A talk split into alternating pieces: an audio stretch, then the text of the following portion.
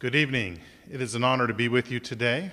I want to thank our bishop, the Right Reverend Dr. Felix Orji, for asking me to come and uh, teach you this evening in his stead while he's at the House of Bishops meeting and uh, as he prepares to go on sabbatical.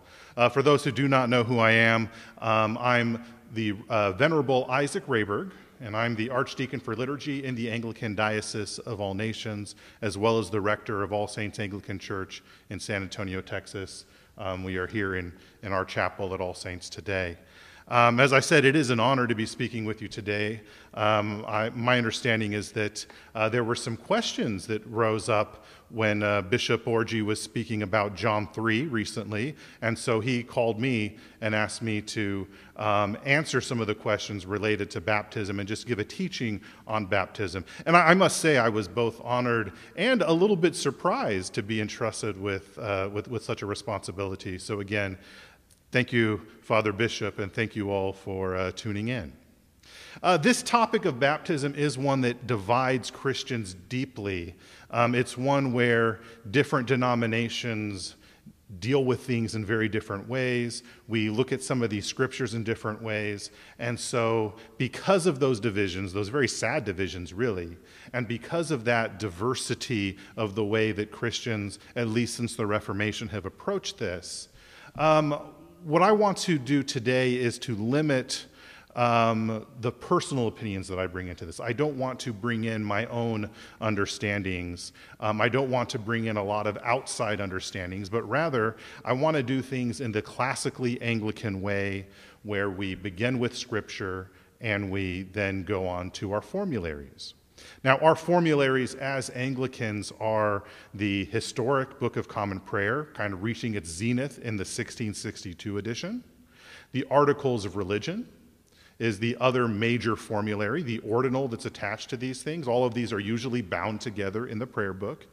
And per the Jerusalem Declaration of GAFCON, as well as for us in the Anglican Church of North America, the ACNA fundamental declarations, these historic formularies are our theological center, regardless of whether we're using the older Book of Common Prayer or not.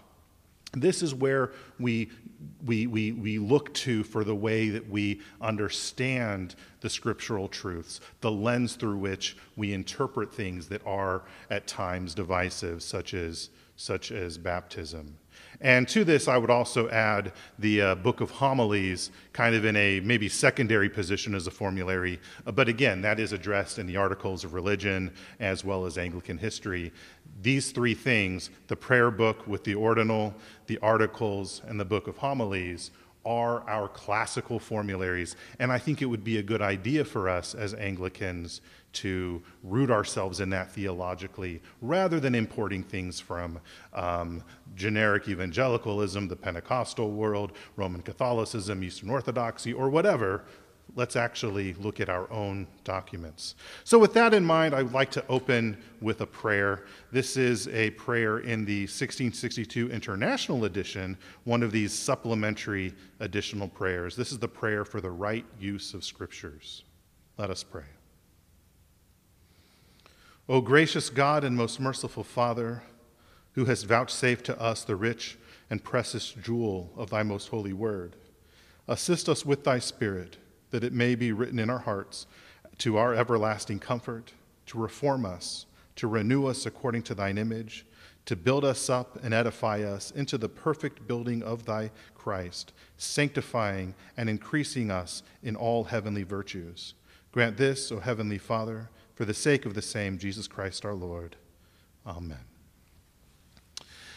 So let's begin then with looking at some scriptures. Now, there, if you if you looked up the word baptism or baptize in your concordance um, in your Bible app, that's a that's a very good thing we have these days.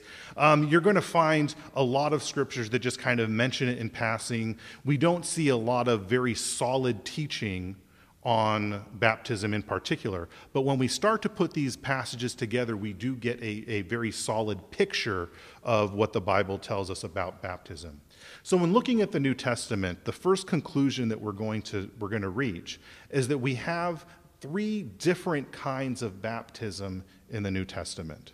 So, first of all, we have Jewish baptism, which is for the purpose of ritual cleansing in the temple, but also we know historically that by the time of Jesus and the apostles, it was customary for converts to Judaism, that is, Gentiles who took up the God of Israel and became Jewish, it was customary for them to be baptized as well. Then the second kind of baptism is John's baptism in the Gospels, John the Baptist. And John's baptism is there to point us to Jesus. He is the forerunner, he is the herald, and his baptism is a baptism of repentance for preparation, preparation for the coming of the Messiah, the coming of the promised one. And then finally, we have Christian baptism, which is the covenant sign of the new covenant. It's the sign of the new covenant given to us by the Lord. And it becomes our sacrament of entrance into the church, entrance into this new covenant family. The, the church fathers, when looking at these three kinds of baptism, um, they speak of the uh, Jewish baptism as being in water only, um, the John's baptism as being of, with water and repentance, and then finally, our Lord's baptism, Christian baptism, as consisting of water, repentance, and the Spirit. And I think that distinction is very important um, because sometimes we can get, especially these last two baptisms, mixed up, and we shouldn't do that. We'll talk about that a little bit as well. Um, and, and, in particular, what we do see is that John's baptism is not Christian baptism. And the most explicit reference to this is in Acts chapter 19, when the apostles come upon some believers who had never heard of the Holy Spirit. And the apostles are astonished. And they say, okay, if you have never even heard of the Holy Spirit, how were you baptized? And they find out they had only received John's baptism. And so these would be disciples are then given Christian baptism in the name of the Father and of the Son and of the Holy Spirit. Because it can't be Christian baptism if it's not Trinitarian, as our Lord tells us at the end of Matthew's Gospel. The second thing we see when we start to put together the various scriptures about baptism, and again, we're not going to look at every single one of these, is that Christian baptism is not about making a public profession. We never see it commanded that you, you make your public profession and baptism is that public profession. We never see that in the scriptures. It's never commanded with, with baptism, public profession. And when we see it together, it really is incidental. Rather, more often, what we do see is kind of private baptisms. Um, you always are baptized, nobody baptizes himself but that necessity of it being, of baptism being your public profession, that is not what we see in the New Testament. Rather, the picture is that baptism is a gift from God, not something that we do for God. That's another very important kind of ground rule for how we understand baptism as Anglicans. We do see, however, though a public profession is not what baptism is about, we do see that repentance is commanded to come with baptism. And the, uh, we, we see this at one of the earliest pictures of Christian baptism, Acts chapter 2, verses 38 and 39. Let's read that very quickly. Acts 2, verses 38 and 39. And Peter said to them, Repent and be baptized, every one of you, in the name of Jesus Christ, for the forgiveness of your sins and you will receive the gift of the Holy Spirit. For the promise is for you and for your children and for all who are far off, everyone whom the Lord our God calls to himself. So we've got a lot of things related to baptism in this sermon, this excerpt of Peter's sermon to those Jews at Pentecost. First of all, we see that repentance and baptism do indeed go together. Second of all, we see that with baptism comes the gift of the Holy Spirit. I know that last week uh, Bishop Orji spoke about the gift of the Holy Spirit and praying for the Holy Spirit. And where this starts is indeed with our baptism. And then next, in verse 39, we see that the promise is for you and for your children, for all who are far off and all who are near, as many one, everyone whom the Lord our God calls to himself. The promise is for you and for your children. This is not merely related to adult professions. Rather, this is for the family, for all who are far off, all who are near, whoever is being called by God. And we're going to talk about some of that as it's echoed in our catechism and in our baptismal service um, as we move forward. The next thing that we want to see is that the church has historically always seen the Old Covenant sign, that is circumcision, circumcision of the males, in the Old Covenant, in the Old Testament, that that sign of the Old Covenant points to Christian baptism. It is a type, we say theologically, of Christian baptism. And probably the best, the best portion of scriptures that speaks to this is Colossians chapter 2, beginning at verse 11. This is Colossians 2, verse 11. In Jesus also you were circumcised with a circumcision made without hands, by putting off the body of flesh by the circumcision of Christ having been buried with him in baptism, in which you were also raised with him through faith in the powerful working of God, who raised him from the dead. And you who were dead in your trespasses and in the uncircumcision of your flesh, God made alive together with him, having forgiven us all our trespasses by canceling the record of debt that stood against us with its legal demands. This he set it aside, nailing it to the cross. So it's very clear in scriptures that in the new covenant, circumcision is no longer a requirement. Um, matter of fact, it's the sign of the old covenant. Nevertheless, St. Paul here says that um, there is a circumcision made without hands, and he ties that to our baptisms. And then that's also tied to repentance, to being cleansed from our sins, and to um, Jesus' work on the cross. All of these things are tied together.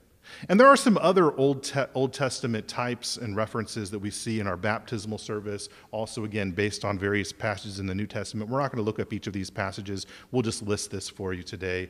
Um, Noah's Ark is seen as a type of baptism. So, just as the, uh, the Noah and his family were saved from the waters of judgment by the ark, so we are saved from the fire of judgment through baptism being the boat that we ride in to the church on. Um, also, we have Exodus, the Exodus of Israel. The waters of judgment were split so that they could walk between them, walk through the waters that were going to be judgment on Egypt, but instead, God used those waters as a way to bring about their salvation. And again, we see that this is a type of baptism. We pass through the waters of baptism in a similar way to how the Israelites passed through the waters of the Exodus. Those waters that should have been judgment become the means of salvation. And then we also see throughout the passages in the scriptures relating to baptism that it is identified with Jesus' death, with his burial and resurrection. We die to sin when we are baptized, just as Jesus died on the cross. We are buried in our baptism, just as Jesus was buried into the earth. And then we are, we are, we are, we have resurrection to new life, just as Jesus was raised from the dead. Now let's look at, the, look at our catechism, um, and we're going to see some more of these passages of scriptures pop up as we look into um, the, these passages from our formulary. So this is the catechism in the, in the 1662 Book of Common Prayer, and I'll, I'll read to you the beginning passages that relate to um, that relate to baptism, but also sacraments in general. So this first question is, how many sacraments hath Christ ordained in his church? Two only is generally necessary for salvation, that is to say, baptism and the supper of the Lord.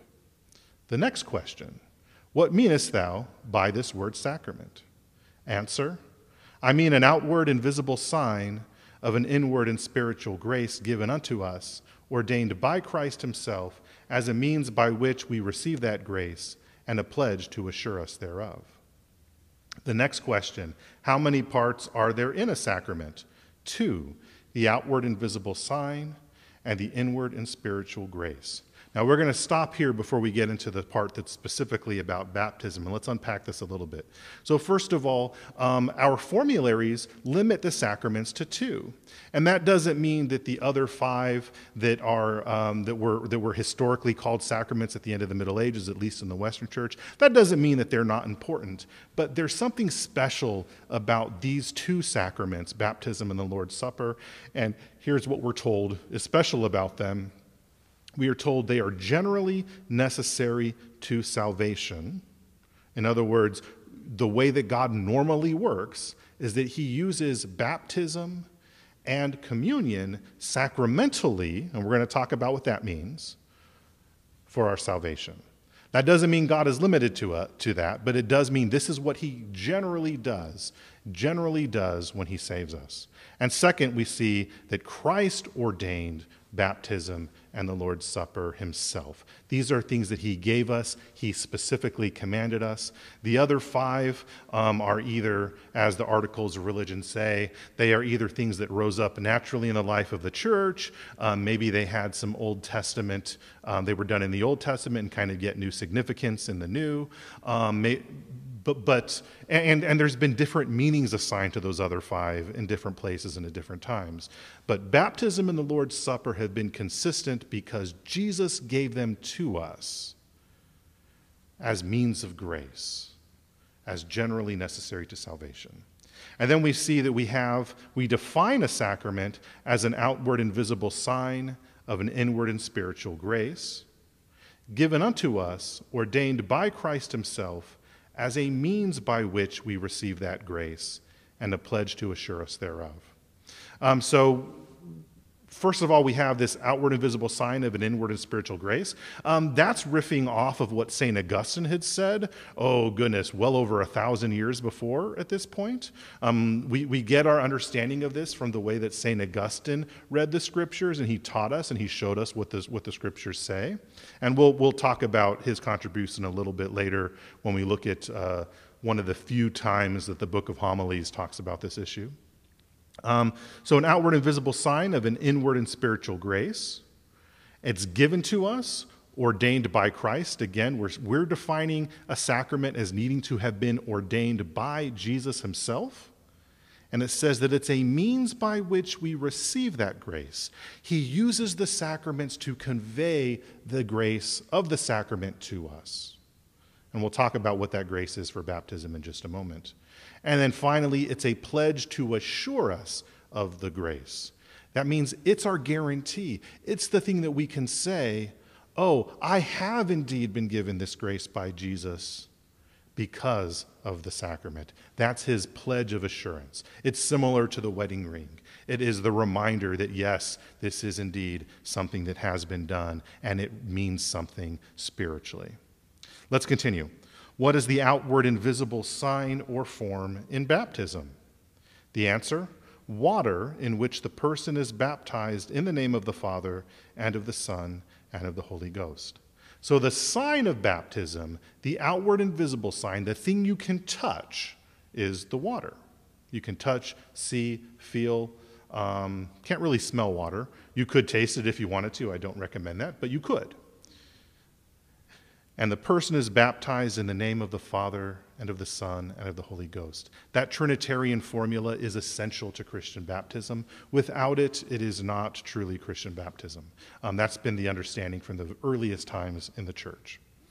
Um, next question What is the inward and spiritual grace? Answer A death unto sin and a new birth unto righteousness. For being by nature born in, in, in sin and the children of wrath, we are hereby made the children of grace. So, our catechism tells us that the grace that we receive from being baptized is that we are dead to sin and we have new birth to righteousness. Dead to sin, new birth to righteousness. By nature, we're born in sin, we're the children of wrath. We deserve God's judgment because of our sin, by our, by our fallen human nature. But by baptism, instead, we are made the children of grace. This is the means by which God makes us the children of grace. That leads to the next question What is required of persons to be baptized? Answer repentance, by which they forsake sin, and faith, by which they steadfastly believe the promises of God made to them in that sacrament. So, we, so the grace of the sacrament is a gift from God. That's what grace means. It means it is an unearned gift. However, to receive that gift, we must have repentance. We must turn from our sins and turn to God. Um, there's two concepts in the scriptures that really give us this idea of repentance. In the Old Testament, the word in Hebrew talks about turning around. You were going the wrong way, now you're going the right way. You were going away from God, now you're going to God. So, changing direction, that's the Old Testament concept. The New Testament concept is more of rethinking. You were thinking the wrong things, you have changed your mind, and now you're thinking the right things. Your thoughts were in error because they were selfish, they were sinful, they were against the Lord. You have changed your mind, and now you are loyal to God, following God, thinking of God. And these two things really are what repentance are about. We, we, we, we have been doing the wrong thing, we rethink it, and we go the right way. We were, we were going from God, we were thinking against God, we are now thinking towards God, we are moving towards God. And then also we have here faith. Another word for faith, again, in the original languages, is this idea of trust. Who are we trusting? Are we trusting in the baptism? Not in of itself, that's just water. It's water that's being used for a special purpose, for a, a, sacramental purpose, which means it's important. But it's not the water itself, it's not the baptismal ceremony itself that we have faith in. No, we have faith in God and in His promises. And our baptism is given us as a sign of that God is trustworthy, a sign of His promises. But we're going to raise an obvious objection here, next part in our catechism. So, if we need repentance and faith, here's the next question Why then are infants baptized when, by reason of their tender age, they cannot perform them? So, infants cannot have active faith and cannot actively repent. They're too young to do so. The answer because they promise both of them by their sureties which promise when they come to age, they themselves are bound to perform. In other words, we have the parents and the godparents making promises for the children, for the children, on behalf of the children. Now, these parents and the godparents, they have spiritual authority over, the, over that child. God has placed them in spiritual authority over that child so that they do have the authority to make those promises on behalf of that child.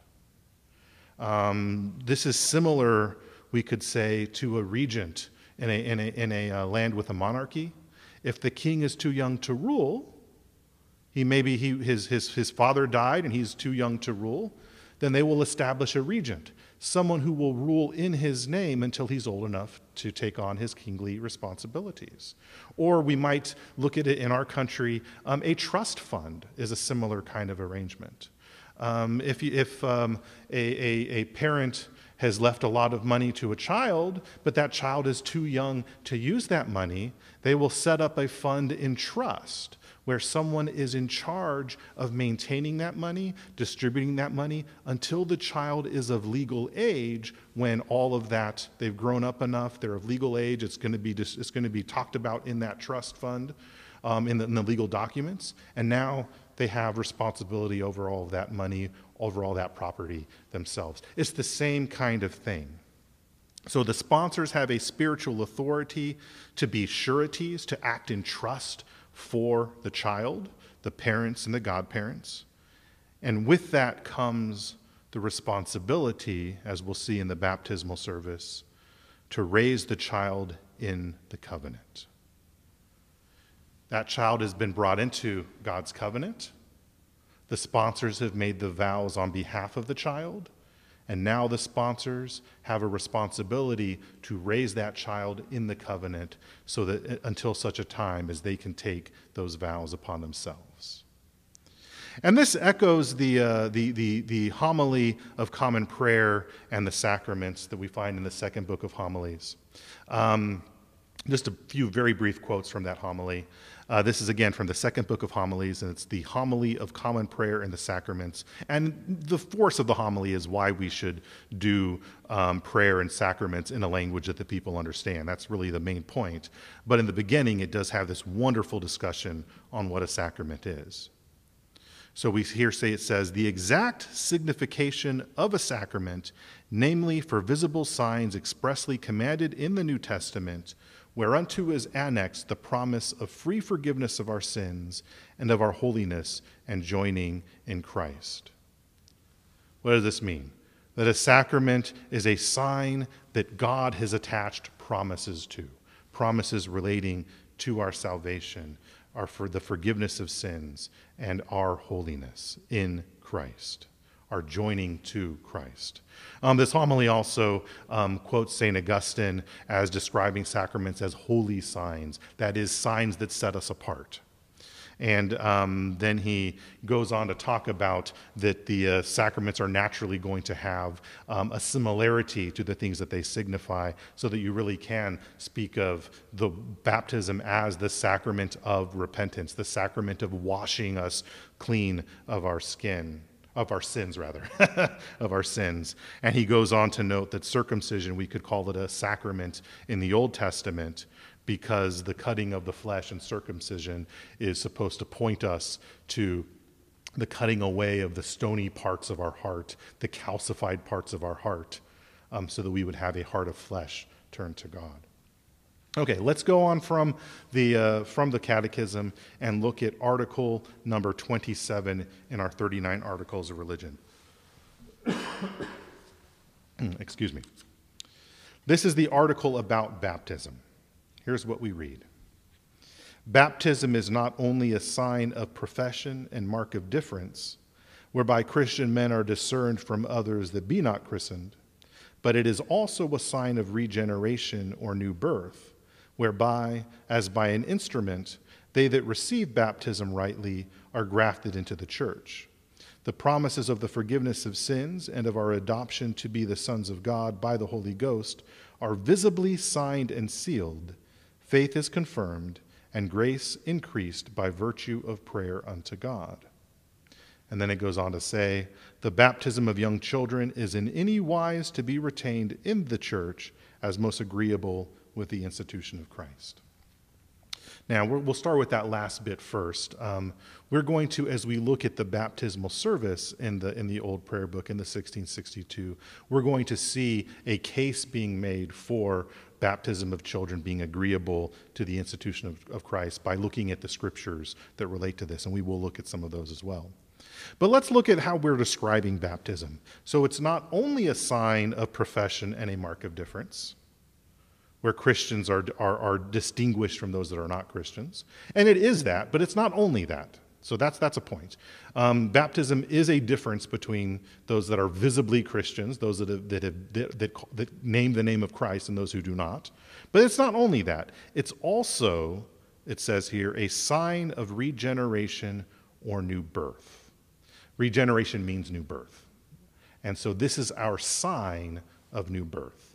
And that's an area where we're going to have a lot of questions, and we will address those as we go through. It says, whereby, as by an instrument, they that receive baptism rightly are grafted into the church, which includes the promises of forgiveness of sin, our adoption to be the sons of God by the Holy Ghost, and we are visibly signed and sealed. Faith is confirmed, grace increased by virtue of prayer unto God. So it says, who rightly receive baptism. Um, in, in, the, in the original Latin of our articles, that word rightly there is not referring to the rite of the church, as in the ceremony. It's not about the ceremony, it's about being done in a right manner, in a correct manner. And what is that? Well, our catechism told us repentance and faith. So, to receive the benefits of baptism, we must have repentance and faith. And it says here, though, that it is a sign of regeneration of new birth, whereby, as by an instrument, those who receive baptism rightly are grafted into the church and receive all those blessings. Um, so baptism is the, that's why we call baptism a means of grace, is because we receive it. Baptism is the instrument that God gives us the grace. Uh, but uh, Harold Browne, in his, um, I believe this was Harold Browne, in his commentary on this article, um, he makes a really good analogy. He says, Don't think about it as conveying this, the blessings and conveying the grace in the same way that a wire carries electricity. Rather, look at it more in terms of the way that a deed conveys ownership. This is something that we must grasp. We must exercise um, the, to, to receive these benefits. It's not something that happens automatically by virtue of, of, of the ceremony. That's the point that he's making. So, from here, I think looking at the way we describe baptism again, here are the blessings. Um, we're grafted into the church, so that means we are in the covenant, the new covenant.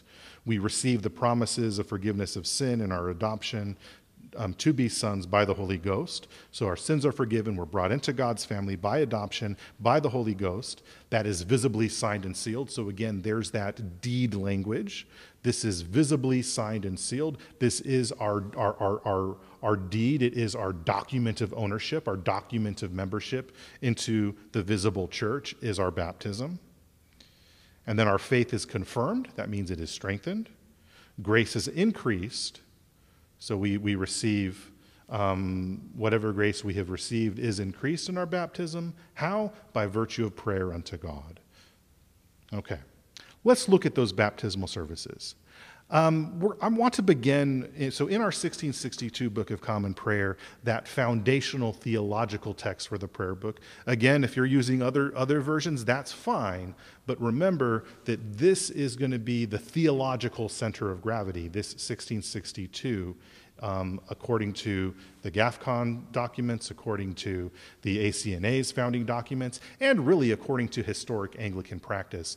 This is going to be our theological center of gravity, even if you're using another prayer book. Um, incidentally, here at All Saints, we do use a different prayer book. We use the American 1928, but I'm still going to go to this 1662 when I want to know exactly what our tradition tells us theologically.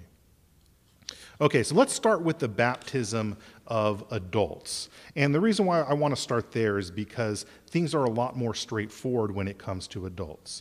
Um, most of the pictures of baptism we do see in the New Testament explicitly are those of adults. Now, there's some implied um, inclusion of the rest of the family, and we would, we would, um, it would be a very good assumption to see that that would probably include little children, especially within the cultural context of the ancient Near East. Um, little children are included, but the people we actually see get baptized in the book of Acts are all adults. They are converts. And so um, the most explicit things that the scriptures are going to tell us do relate to adult converts. So, in, in, um, in our adult baptismal service, the main text that we're going to use is actually John 3, beginning at verse 1. So, this is the passage that um, the bishop was speaking about a couple weeks ago that, that led to the questions that bring us this class today. And so I'll be reading it in the uh, prayer book, so that's in the King James. There was a man of the Pharisees named Nicodemus, a ruler of the Jews. The same came to Jesus by night and said unto him, Rabbi, we know that thou art a teacher come from God, for no man can do these miracles that thou doest except God be with him. Jesus answered and said unto him, Verily, verily, I say unto thee, except a man be born again, he cannot see the kingdom of God. So, born again, regenerate. He needs new birth. Continuing. Nicodemus saith unto him, How can a man be born when he is old? Can he enter the second time into his mother's womb and be born? So Nicodemus doesn't understand how this is going to happen. And he should understand that there are pictures of new birth throughout Jewish culture at this time, um, which is why uh, Jesus later on says, you know, you, you, you're a master in Israel and you don't understand this. Um, that doesn't show up in our passage quoted in the prayer book, but um, that's part of what's going on here. So, but Jesus is going to answer him. He's not going to, um, going, to, going to treat Nicodemus like an idiot. He's going to answer him. Jesus answered, Verily, verily, I say unto thee, except a man be born of water and of the Spirit, he cannot enter the kingdom of God. That which is born of the flesh is flesh, That which is born of the Spirit is spirit. Marvel not that I said unto thee, Ye must be born again. The wind bloweth where it listeth, and thou hearest the sound thereof, but canst not tell whence it cometh and whither it goeth. So is everyone that is born of the Spirit. So we have a couple things here. Um, within our prayer book, um, there is that connection being made between what Jesus is teaching here about being born again in water and spirit and in baptism. Now, this is admittedly controversial. Um, there was a lot of people, um, you know, his, with, within the last few hundred years who have said, How can this be about baptism? It's not really talking about baptism, but historically the church did see it as related to baptism. Matter of fact, every, every pre medieval commentary and even medieval commentary we have on this passage does connect it to baptism in some way. That said, and you know, and, and, we do see when the you know the argument that um, there's no context of baptism. We actually see the passage immediately following this this meeting with Nicodemus. Um, Jesus and the apostles are baptizing. John the Baptist's disciples get annoyed about that, and they complain to John. And John says, "No, this is a good thing." Um, later on, um, in the next chapter, it's clarified that actually Jesus wasn't baptizing just the disciples, but nevertheless, we do see um, baptism is there. Um, and it fits, it fits in, t- to my understanding, the way that John's gospel goes. In general, this could be wrong, but we do see that that connection is being made by our prayer book, by, by um, our tradition between water and baptism. However, remember that Jesus does say um, that, that that which is born of flesh is flesh, that which is born of spirit is spirit. And he says that the wind bloweth where it listeth. The word for wind is the same word as spirit in Greek. So the spirit blows where he will, just as the wind blows wherever it listeth, wherever the wind wants to blow. And therefore, those that are born of the Spirit similarly are blown however the Spirit wants to go. The, the Spirit's the one that does the work. So the important thing I think here is, is that yes, being born of water, and, and, and, I, and I, our prayer book does um, explicitly tell us that that is at least hinting at baptism. It can be applied to baptism. That's important. But even more important is the, is, is the birth of the Spirit, the new birth of the Spirit.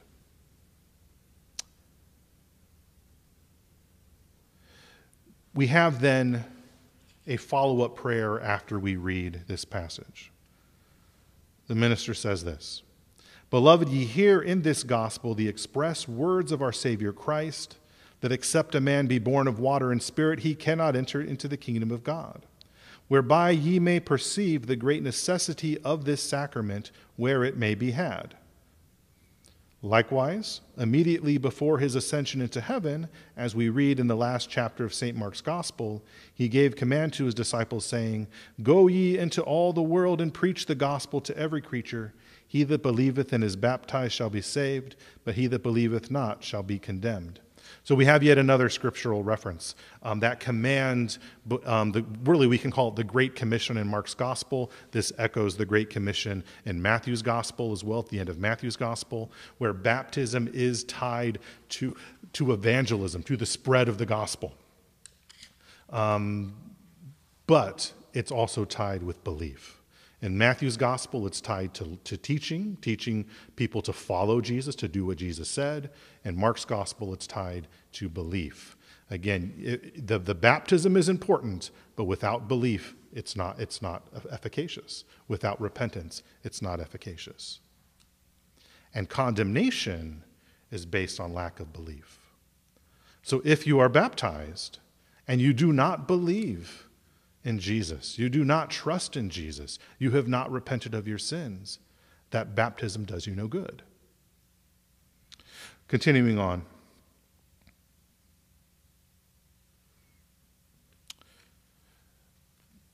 So um, he, we, we get that quote from Mark's Gospel But he that believeth not shall be condemned, which also showeth unto us the great benefit we reap thereby. For which cause St. Peter the Apostle, taken upon his first preaching of the gospel, many were pricked at the heart and said unto him and the rest of the apostles, Men and brethren, what shall we do?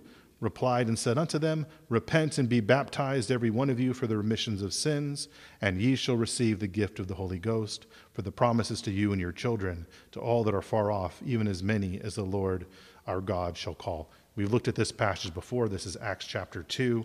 Um, repent and be baptized, driving home this need for repentance, this need for belief.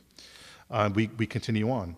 With many other words, he exhorted them, saying, Save yourselves from this untoward generation. For, as the same apostle testifieth in another place, even baptism also now doth also now save us, not the putting away of the filth of the flesh, but the answer of a good conscience towards God by the resurrection of Christ Jesus. Okay, let's look at that passage. This is from 1 Peter chapter 3. 1 Peter chapter 3. I have this written later on in my notes, so I'm not going to, I didn't bookmark it, I should have. But this is 1 Peter 3 18 through 20. St. Peter writes, For Christ also suffered once for sins, the righteous for the unrighteous, that he might bring us to God, being put to death in the flesh, but made alive in the spirit in the which he went and proclaimed to the spirits in prison because they formerly did not obey when God's patience waited in the days of Noah while the ark was being prepared, in which a few, that is, eight persons, were brought safely through water. Baptism, which corresponds to this, now saves you, not as a removal of dirt from the body, but as an appeal to God for a good conscience through the resurrection of Jesus Christ who has gone into heaven and is at the right hand of God, with angels, authorities, powers, having all been subjected unto him. So we have um, pointed out in this passage um, our Lord's sacrificial death, his suffering and death for sins, so that he would bring us to God. We have this um, connection to Noah and the ark. Um, that's there. But we also say that bapt- it also says here, St. Peter says explicitly, baptism, which corresponds to this, that is the ark, now saves you. But he qualifies that, not as a removal of dirt from the body, so it's not about being washed, but as an appeal to God for a good conscience through the resurrection of Christ. In other words, it's related to repentance. So, as we go through the rest of our baptismal service for adults, we see that repentance um, because, of, because of repentance, in some of those follow up prayers, um, we are assured of remission of our sins. We are assured of the gift of the Holy Spirit. We are assured of the blessings of eternal life. We are assured that we have been made partakers of God's everlasting kingdom. And we are assured, most of all, the goodwill of God towards us, declared by Jesus.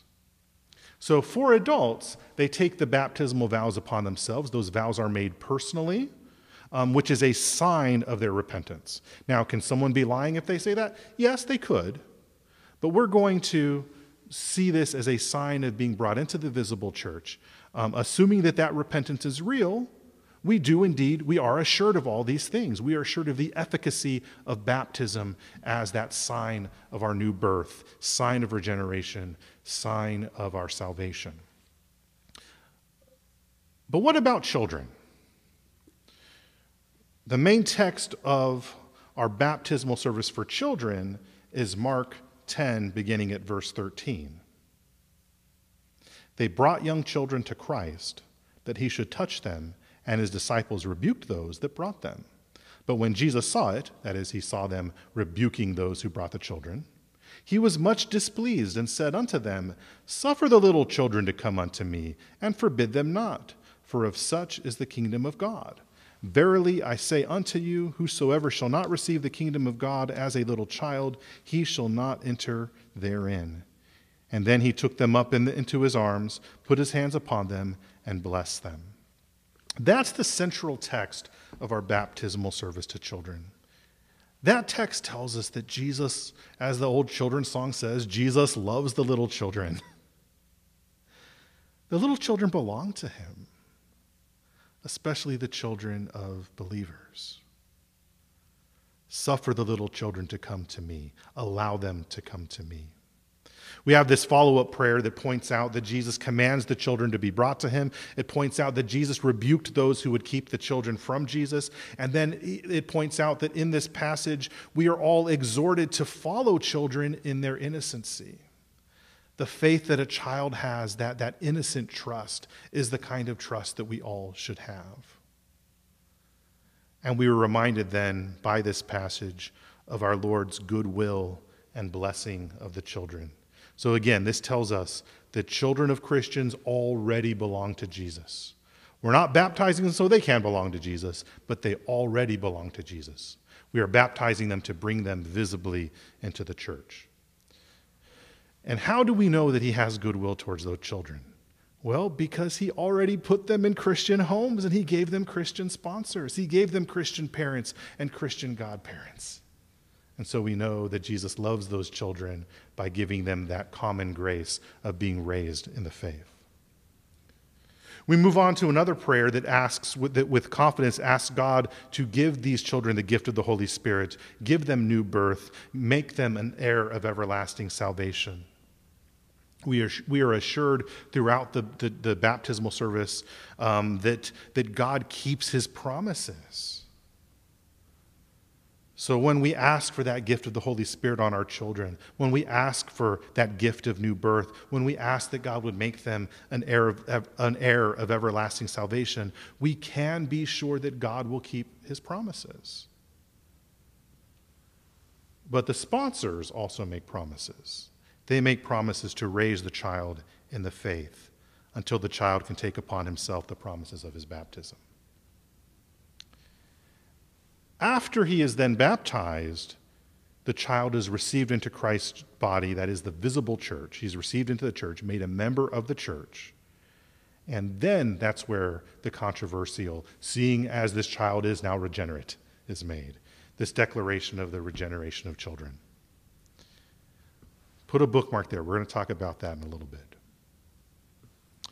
The service concludes with thanking God that He has been pleased to regenerate the child with the Holy Ghost, receive the child as His own by adoption, incorporate him into the Holy Church, and then we pray that the child, as he grows, will be dead to sin, living to righteousness, buried with Christ, crucifying the old man, abolishing sin. And as this child has died with Christ, that he may partake of the resurrection and with the rest of the church inherit everlasting life. And then finally, the congregation is exhorted to take part in raising this child in the faith. Um, one of my least favorite politicians once said that it takes a village to raise a child. And this politician was soundly mocked for it by some and soundly praised by others. But I think it is accurate to say it takes a church to raise a child in the faith. Don't keep your children away from church. Don't inoculate your children against the gospel. Let's talk about this idea, though, of regeneration. That's where one of the big controversies comes because of this passage. Excuse me. Again, we see that regeneration means new birth, it means being born again. It's important, all, all, the, all the commentators, all the major Orthodox people that have ever talked about our articles of religion, explaining them to us, and talked about our prayer book, explaining it to us they all point out that we should not see regeneration necessarily as the same thing as conversion or moral renewal. That's, so, in the eyes of our reformers, that's not the focus of this.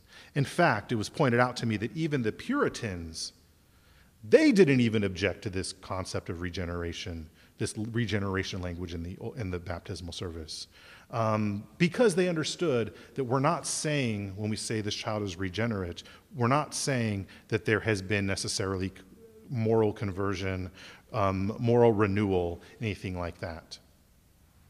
Uh, one of these commentators, um, uh, W.H. Griffith Thomas, in his commentary on the article, and he's kind of the, um, the, the, the, gold standard for evangelical understanding of the, of the articles historically. Griffith Thomas gives the analogy of life and birth. Absolutely, life and birth are connected, but they're not necessarily the same thing. Um, how do we know this? Well, life begins at conception. In the old days, they called when a mother would feel that baby moving for the first time, they would call it the quickening, that proof that there is life. So that life begins, in most, uh, most normal cases, nine months before the birth. And we also see that at the time of Jesus, there were various major stages in a person's life as, as, a, as a typical Jew of those days that would have been metaphorically seen as new birth. Um, things like if a slave was set free, he was seen as being born again.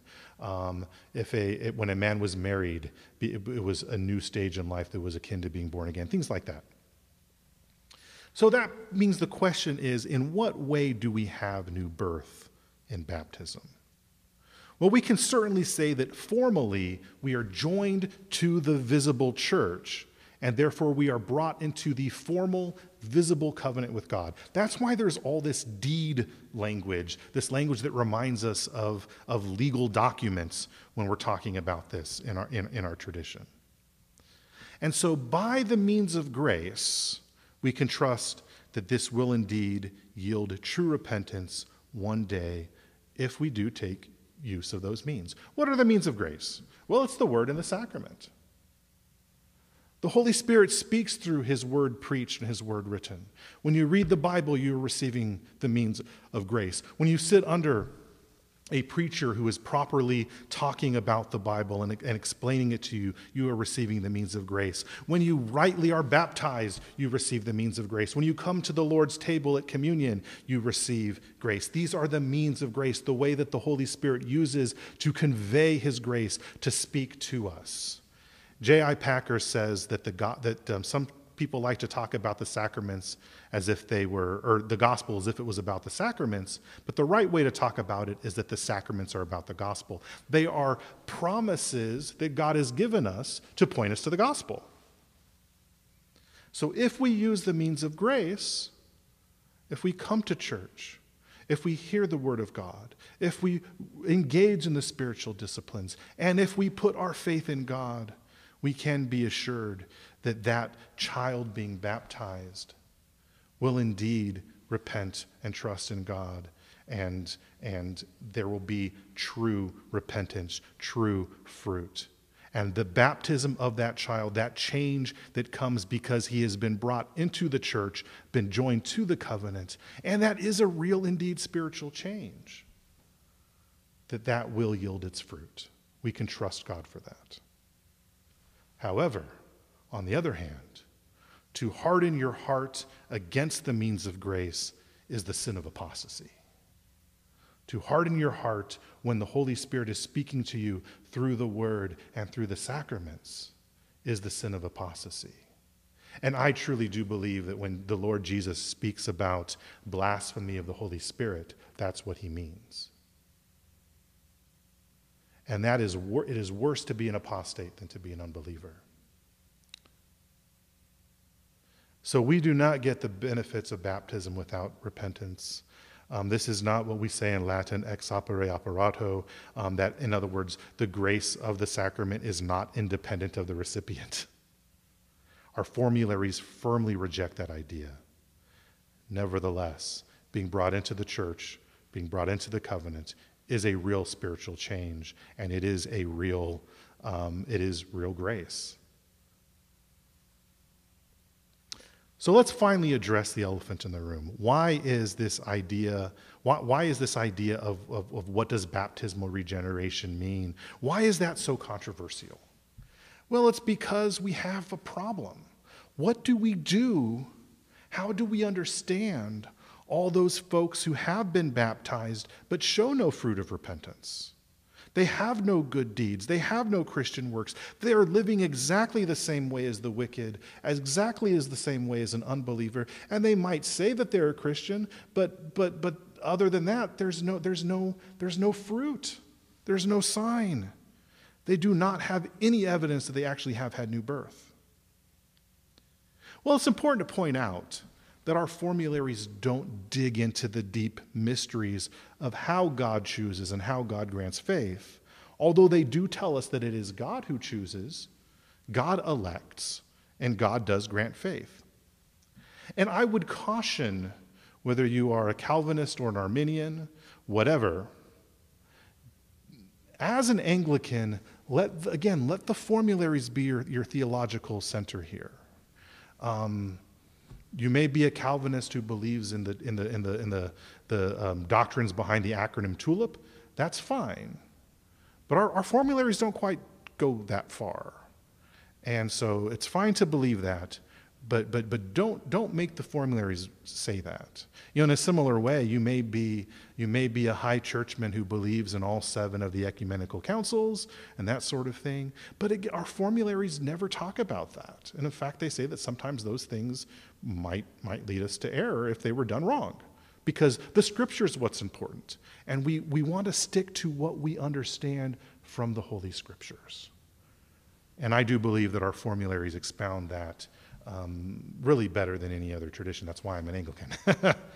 so, our formularies don't get into the deep mysteries of God about how He chooses, how He grants faith, but they do remind us, because the Scripture says so, that He does choose and that He does grant faith. So, here's what our formularies tell us that, that God's choice, God's election, is there for our assurance. It's not there to try to figure out what's going on in other men's souls. It's a gift to you so that you can know that you're here because God wanted you to be here. A friend of mine calls this the family secret of the church.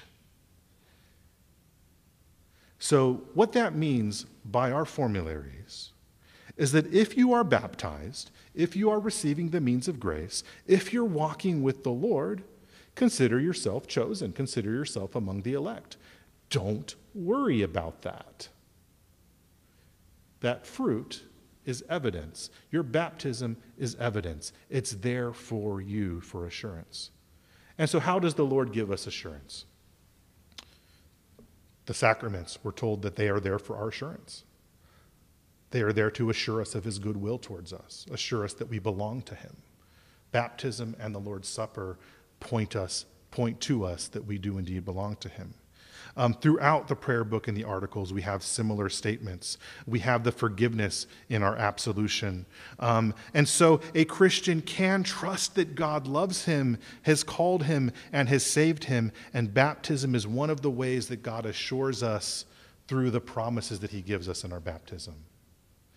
That said, we are also called to repentance. Again, repentance means to return to God, it means to rethink. You were going the wrong way, go the right way, go back to God. You were thinking the wrong things, think the right things, think, think, think things of God. Now, since all of us sin, we are all called to repentance. Even when we are, for the most part, walking with the Lord, we still, we still fail God. We still sin every day.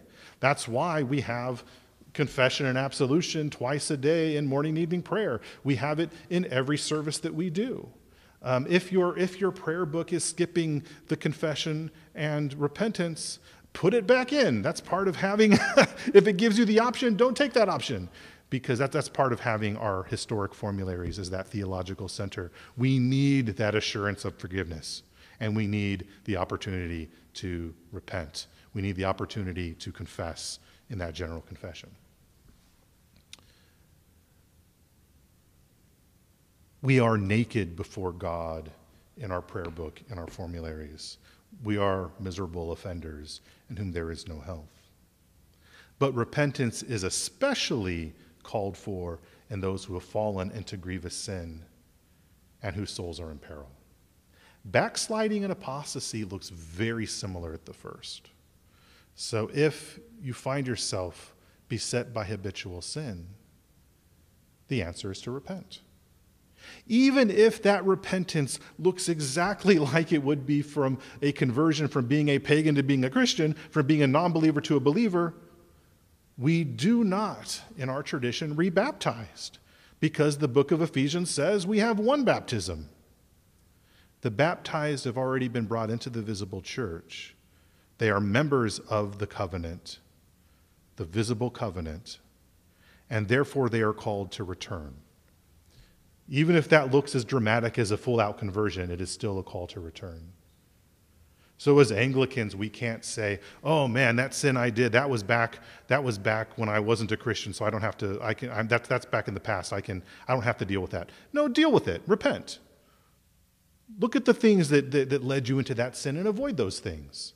Don't just write it off because, you know, you think that you weren't a Christian then and now you are a Christian. If you were baptized, as far as the visible church is concerned, you were a Christian and you had a responsibility to, to live as a Christian. So, what we see here, and this is really where we're going to end, Our formularies give us a very elegant answer to that problem of those who, are, who, who appear not to be regenerate yet are baptized. And this is the solution the penitent are assured, and the impenitent are called to repentance. No matter what, it's there to give us assurance and to call us to repentance. If you are not living out your baptismal vows, repent.